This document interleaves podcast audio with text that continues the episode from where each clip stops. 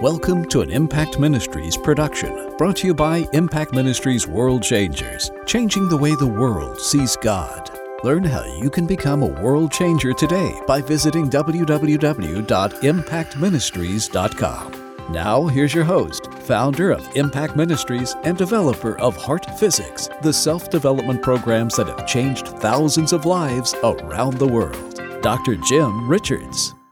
Hey, I'm Jim Richards. I want to welcome you to the last message in this series. This is Impact Cyber Church, and man, we are promoting the gospel of the Lord Jesus Christ, the gospel of the kingdom all over the earth. And you know, this series, if you have been following it, is an incredible series for a person who wants to live like a disciple, not just a person who wants to wave their hand at Jesus, get a ticket to heaven, but a person who really wants to live in the quality of life that Jesus promised us that we could have. Today, we're going to be talking about becoming what I behold. In other words, we're going to talk about the ultimate secret. It's, it's, a secret that's laid out in plain sight about effortless transformation.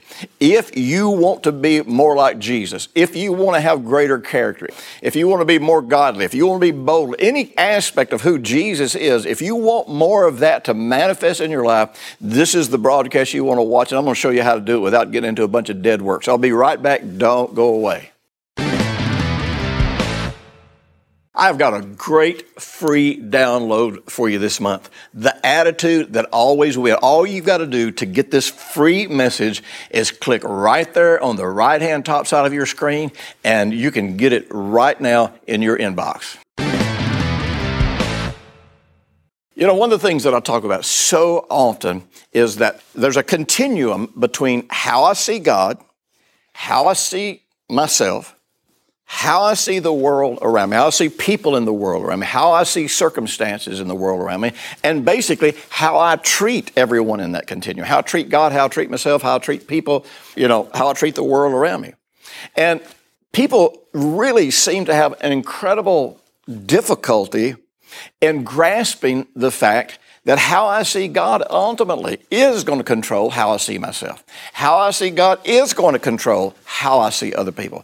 How I see God is going to control and determine how I treat myself and how I treat other people.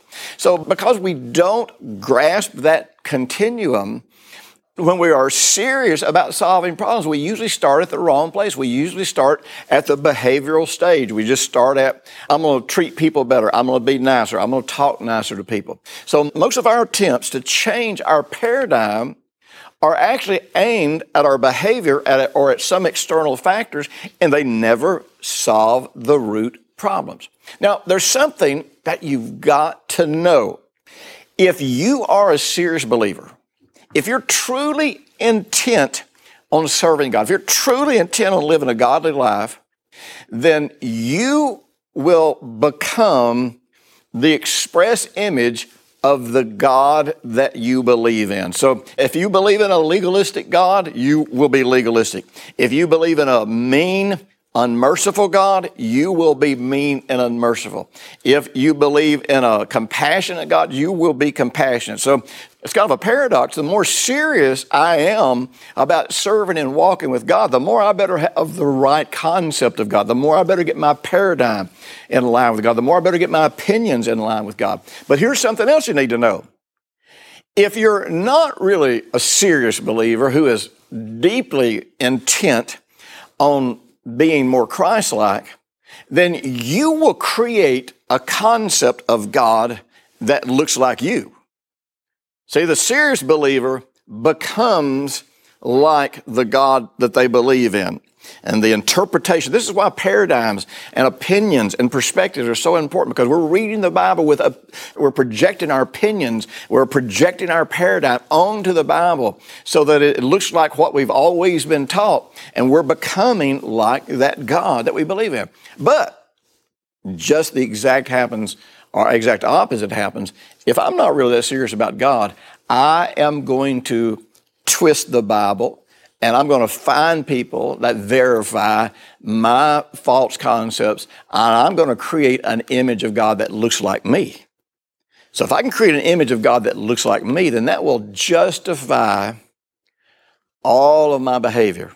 And I have known people over the years, you know, I have known people who they loved God. They were serious people, but they had struggles in their life and they couldn't overcome those struggles. They didn't know how to overcome those struggles. So they would begin their doctrine. And see, people's doctrine is a reflection of how they see God.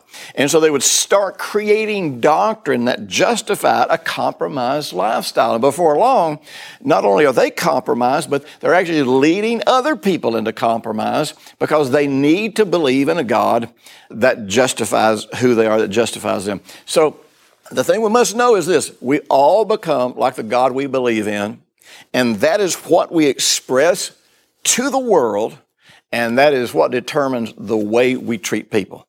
Now, in Matthew chapter 5, verse 43, it says this.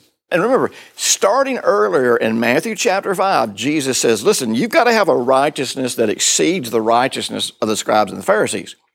And he says, and you better get this straight. I did not come to do away with the law or the commandments. He said, not one word of it shall pass away.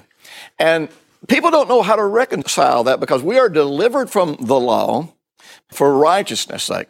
We're not delivered from the commandments of God. We're not delivered from the wisdom of God. We're delivered from the law for righteousness' sake, according to Romans 10 4. But what we do now is we take Jesus' interpretation of those commandments and understand how to walk in love. It's just, it's really that simple. And so starting in Matthew chapter 5, all the way through chapter 5, all the way through chapter 6, and I think all the way through chapter 7, he compares the righteousness of the scribes and the Pharisees, which was all about legalism and condemnation and guilt, and compares that to what God's true intentions were. So he says in, in verse 43, he says, You've heard it said that you shall love your neighbor and hate your enemy. Now, you notice that he didn't say you read it in the scripture. Because you see, the law that was so destructive was not what God had written in the scriptures. The law that was so destructive was the interpretation and the application of the law that was written in the scriptures. So, men who were not born again, men who had not seen God, men who just took their carnal mind and came up with interpretations and created teachings and doctrines came up with how they saw God. Actually, what they did is they either extrapolated the scriptures and came up with a concept of God, but at the root of it, the guiding factor was always their prejudices, their fears, their frailties, their compromises. And so they took the scriptures and created a God that looked like them. And since they were mean and legalistic and self righteous, they created a mean, legalistic, self righteous God by the way they twisted his scripture. So he said, Now, this is what you've heard. Now remember, he's comparing the righteousness of the scribes and the Pharisees to this righteousness that we are called to walk in. Now, let me say something. When there's a conflict anywhere in the Bible between what the Bible says here and what the Bible says here, if it's not consistent, if it's not congruent, the conflict is never in the Bible. The conflict is always in the way that we are interpreting the Bible. It's our interpretation that creates conflicts. And sadly, because religion has come up with bad translations of the Bible, because we are not raised studying the Word of God like we're supposed to, we don't teach our kids the Bible. We don't teach our kids how to walk with God. We don't teach our kids what it means to love God, love yourself, love the Word. We don't teach our kids about the death, burial, and resurrection of Jesus. We send them to 30 minutes of Sunday school a week, hoping that 30 minutes of Sunday school will overcome eight hours of godless programming that they get at school and on the playground. And then we wonder why our kids don't trust God, why they don't believe in God, why they end up on drugs, why they live crazy lives. Well, you know, that's why. But I'm going to tell you something else you better realize. If Jesus says something and you find another scripture that seems to refute what he's saying, you better always take Jesus' side. You know, I had somebody contact me the other day. One of the most powerful books that I've ever written is called How to Stop the Pain. Man, it's all about getting free from judgment. Jesus said, Thou shalt not judge. And then he goes into the effects of judgment. Man, I get a contact from somebody saying, This is all crap. And he uses a scripture over in Corinthians where it talks about we should judge ourselves or this. And it's sort of like, wait a minute. You don't have enough sense to know that if Jesus said you should not judge, and you find a scripture like that, that maybe there's something you don't understand. Because you see, Jesus gave us an exact representation of God. I've always got to interpret everything the way He said. Well, when you get into the original language, it's, it's not hard to sort that out, but we weren't taught that. And this is why God told parents, you know, to teach their kids. So anyhow, man, Jesus said, I'm going to show you what God really meant by this. And so we're going to dive back into this. I'll be back in just a minute and get ready, to strap your seatbelt in because we've got a lot to cover in the next few minutes. It's going to be life changing for you. I'll be right back.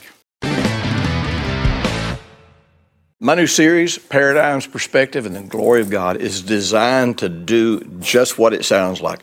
I want you to see, to perceive, and to experience the glory of God, the reality of God, the splendor of God, the greatness of God, the power of God in every single area of your life. And I will tell you something when you can see God's reality, you can believe God's reality. And when you believe God's reality, you will experience in every part of your life. You definitely want this series. Hey, listen, let me remind you to be sure and like this broadcast. You know, every time you like this on YouTube, it causes more people to see this. And when more people see this, we get to help more people all around the world. Now, listen, I just want to remind you of this. Jesus said, I'm showing you the difference between how man, how religious man interpreted what God said and what God said and what God truly intended. So in verse 44, he says, But here's what I say to you. And this is the righteousness that exceeds that corrupt righteousness of the scribes and Pharisees. I say, love your enemies, bless those who curse you, do good to those who hate you, and pray for those who despitefully use you and persecute you.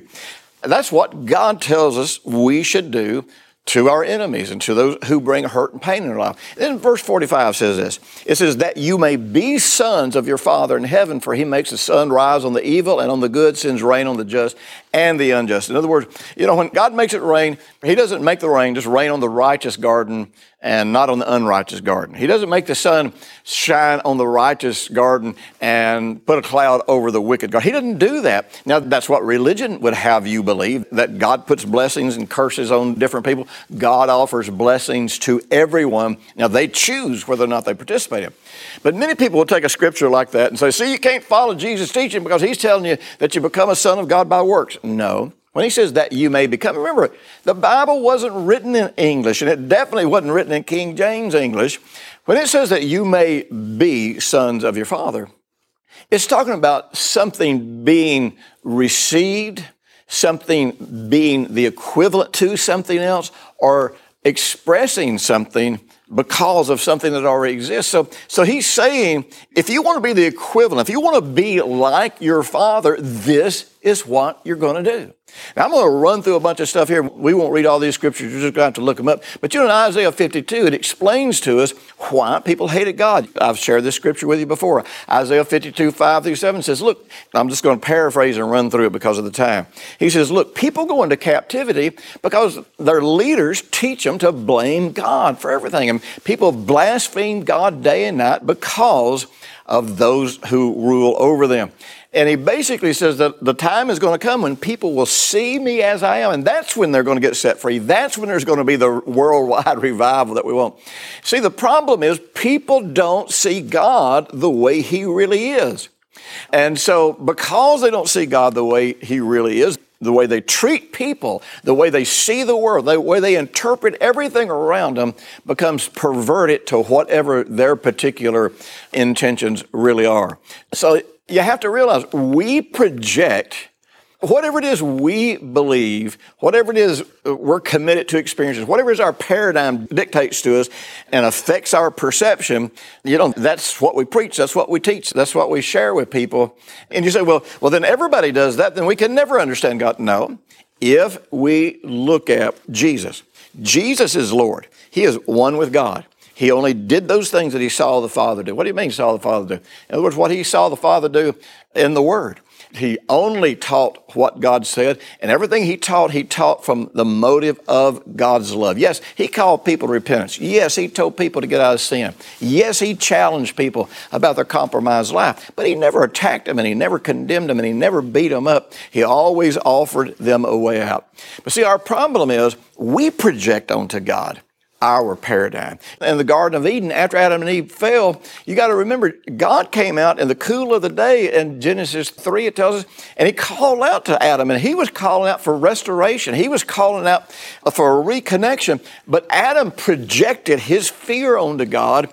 In other words, he projected his paradigm, how he understood God now, because he was passing judgments and making assumptions, and he assumed that God was there to hurt him, and that's why he hid from God. And that's why we hide from God, is because, because we're projecting our distorted views on Him. You know, Colossians 1.21 says, it says, uh, and you once were alienated and enemies in your mind by your wicked works, yet now he is reconciled. Now, this is not saying that our alienation with God only existed in our mind. That's not what I'm saying. Many people are trying to say this. Oh, man's never really been separated from God. This just only exists in his mind. And, and really, and this is where people get into universalism, ultimate reconciliation. Everybody's really saved. They just don't know it. No, that's not what it's saying. It's not saying that, that you're saved and don't know it. The alienation was real.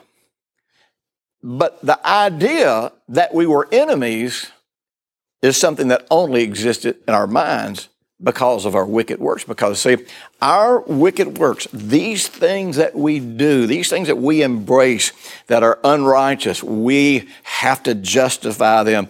And they violate our conscience and it makes us hate God. And, and we project our ideas about God's wrath and all of these, all of these things on us. And, you know, I tell you, if you ever get a chance to come to one of my Dignity and Worth seminars, or when I release my Dignity and Worth book, this is something you want to read because you need to understand the impact that happens when we violate our conscience, even if we don't know we're doing something wrong. It's a, an incredible, incredible factor that most people really never get in touch with.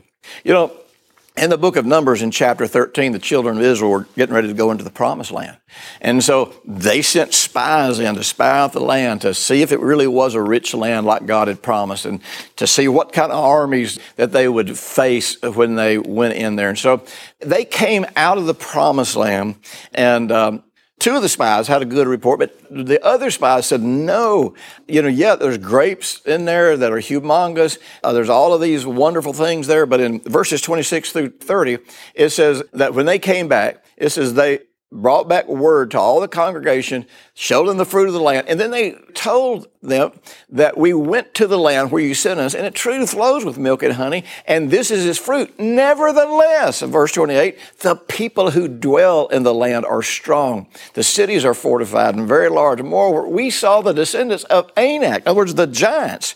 The Amalekites dwell in the land of the south. The Hittites and Jebusites and Amorites dwell in the mountains, and the Canaanites dwell by the sea along the banks of the Jordan. Basically, and then they said, and we look like grasshoppers in their eyes. And in fact, in our eyes, we look like grasshoppers. Well, I'll tell you something. God had already promised the land. When God promises you something, the only thing you lack to possess that promise is to own it in your heart. You know, some people have this concept that if God gave us something through the Lord Jesus Christ, then it's just automatically ours. God gave salvation to the whole world. That doesn't mean the whole world is already saved. God gave healing through the Lord Jesus Christ. It doesn't mean they're already healed. What it means is this this is yours. It's like getting a deposit in your spiritual bank account. Your inheritance is deposited in your bank account. But see, just like the children of Israel, I have to possess this land. And that possessing this land starts with whether or not I believe God's report in my heart, whether or not I believe and trust who God really is, who I am in Jesus, what I have through the death, burial, and resurrection. So you have to understand something. What God has given you absolutely is already yours, but it can't manifest in your life until you possess it in your heart. So the things that you believe about yourself can restrict what you're able to receive from God. And the things that you believe about yourself are because of the things that you believe about God. You see, the God we believe in is the one we have created in our own mind, unless we are looking at Him through the life, the teachings, the death, burial, and resurrection of Jesus. Any opinion of God outside of that is a carnal mind. And the carnal mind can't really take hold of it. It's not subject to the life of God. The carnal mind is enmity against God. It puts you at odds with God. And so you have to realize that I can't live in these vain imaginations. I can't create a concept of God or of myself based on beliefs that are not rooted in accurate knowledge. You know, people take 2 Corinthians 10 where it talks about, you know, dealing with vain imaginations and casting them down. They attribute that to warfare with the devil. That has nothing to do with the devil. That has to do with the things that you think that are not based on the accurate knowledge of God as revealed by the Lord Jesus. That's the only place to get accurate knowledge of God. The life, the teachings, the ministry, the death, burial, and resurrection of Jesus. If you're not getting what you believe about God from Him, through Him, then you have an opinion, you have a paradigm, you have a way of seeing things. And from your perspective, it looks true. But it's, it is bringing the death and destruction into your life that you so desperately want to get free from. You know, I love this scripture in 1 John chapter 3. Most of you have heard me quote this many, many times and preach on it. It says, Beloved, now, right now, we're the children of God. We are heirs. We're joint heirs. We have full benefits. We are not waiting to become the sons of God. We are the sons of God right now. We don't need more knowledge. It's not about how much information that we have. It's about the fact that we believe on Jesus. So that's what it means to believe on Jesus. Believe on who He is. Believe on what He taught. Believe in His death, burial, and resurrection. There's so many people say they believe on Jesus, but they only believe on some part of Jesus, or they only believe on uh, some part of the resurrection, or they just believe what they want to believe about Jesus. That's not what the Bible's talking about. We believe, and He is our Lord. But anyhow, it says, Beloved, now we're the children of God because we're in Jesus. Even though it has not yet been revealed, that word revealed could also be the word manifest. In other words, it may not be showing in my life what I shall ultimately express in my life who I really am on the inside. But we know that when He is revealed, we shall be like Him. Why? Because we see Him as He is. And everyone who has this hope of being like Him as a result of seeing Him as He is purifies or sanctifies himself. That word sanctify is related really to the concepts of meditation, just setting yourself apart in your heart and concentrating on Him, setting yourself apart unto Him so that you connect with Him, so you see Him, so that you align your every thought, your every opinion, your every belief with what Jesus taught, with what Jesus accomplished, with who Jesus was. I want to tell you something. This is so simple, and we resist it because we don't want to die to our opinions. Listen, I'm going to give you a mentoring moment about how to put this in practice. I'll be right back. Have you ever just felt like you couldn't see the truth? I've had people say that to me so many times. I just can't see it. Well, I want to tell you something. In this new series, Paradigms, Perspectives, and the Glory of God, your eyes are going to open and you're going to discover how to always see what God's Word means and says. You know, Jesus didn't call you to be a Christian. He called you to be a believer. He called you to be a disciple. He called you to be a son. He called you to be an heir. He didn't call you just to be a Christian. I want to tell you something. Everything about Impact Ministries is about making disciples, developing people to know who they are in Jesus, developing people to see Christ as He really is and to understand God through Him. That's why Jesus is Lord. And really, that is the foundation of this whole ministry. No matter what subjects we teach on, it always goes back to who is Jesus, what He say, what did He accomplish, and who are we because we are in Him. So I want to invite you be sure and, and, watch these broadcasts, share in these broadcasts, but I also want to invite you to help me take this gospel of the kingdom to the ends of the earth. You see, we are not living in the kingdom if we are not surrendering to the lordship of Jesus. Most of the world has waved their hands at Jesus, but they've never made him Lord. Join me as a world changer. You know, I was doing a podcast with my great friends Bob and Audrey Meisner yesterday. And so, you know, we were talking about the, the, whole process of transformation and where reading the Word of God comes into this. And I said, Well, Jim, you know, you never really told us much about how you read the Bible, you know, what you do, what's your process when you read the Bible. And I told him, I said, Well, you know, the key thing to read the Bible is to read the Bible prayerfully. Well, unfortunately, since most people have no concept what prayer really is, that doesn't make much sense people. But prayer, according to the original Hebrew word, is to assess and to reconcile. And so anytime you're praying, most of what you're doing is, is looking at your life and saying, well, this isn't as good as God promised me. So I'm getting rid of this and I'm going to reconcile this so that I have what God promised it. That's what the Bible calls put off, put on. And we talk about put off, on all the time. So you know something, when you're reading the Word of God, take your time. You're not running a race. Just take your time. And anytime you read a story, doesn't matter if it's Abraham, Isaac, Jesus, no matter who it was, Paul, David, you know, you might just kind of project yourself in that story and say, would I handle it that way if I was in that situation? And what would I be afraid of? Or why wouldn't I handle it that way? And so I'm evaluating as much as I can in my heart those situations.